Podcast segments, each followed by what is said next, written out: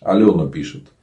Как найти терпение для жизни с пожилым человеком, у которого деменция? Ну, Алена, в первую очередь надо понять, что человек находится не в себе, он болен. И поэтому нельзя судить человека, относиться к нему так же, как к здоровому.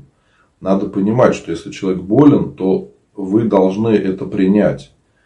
А вы, видимо, не можете это принять и пытаетесь относиться к, э, к этому человеку как к здоровому. Это нельзя. Из-за этого у вас возникает такое непонимание ситуации, не хватает терпения. Но если вы поймете, что э, человек болен, и он не может всегда себя контролировать, он может быть рад себя вести по-другому, чтобы не было проблем, но он не может. Так же, как маленькие дети иногда не понимают, что делают, так же и люди, которые болеют, иногда не осознают, что делают. И поэтому смысла ругаться или обижаться нету. Потому что человек все равно этого не поймет.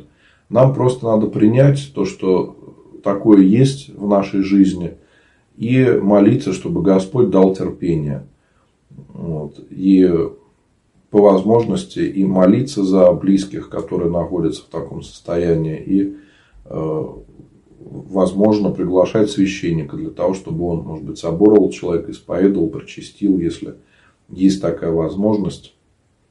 Это очень помогает, когда мы искренне молимся за близких, то Господь помогает. Но молитесь о терпении и по возможности старайтесь почаще исповедоваться. Потому что, конечно, эта ситуация достаточно сложная, но если вы будете регулярно исповедоваться, то вы увидите, что вам будет гораздо легче.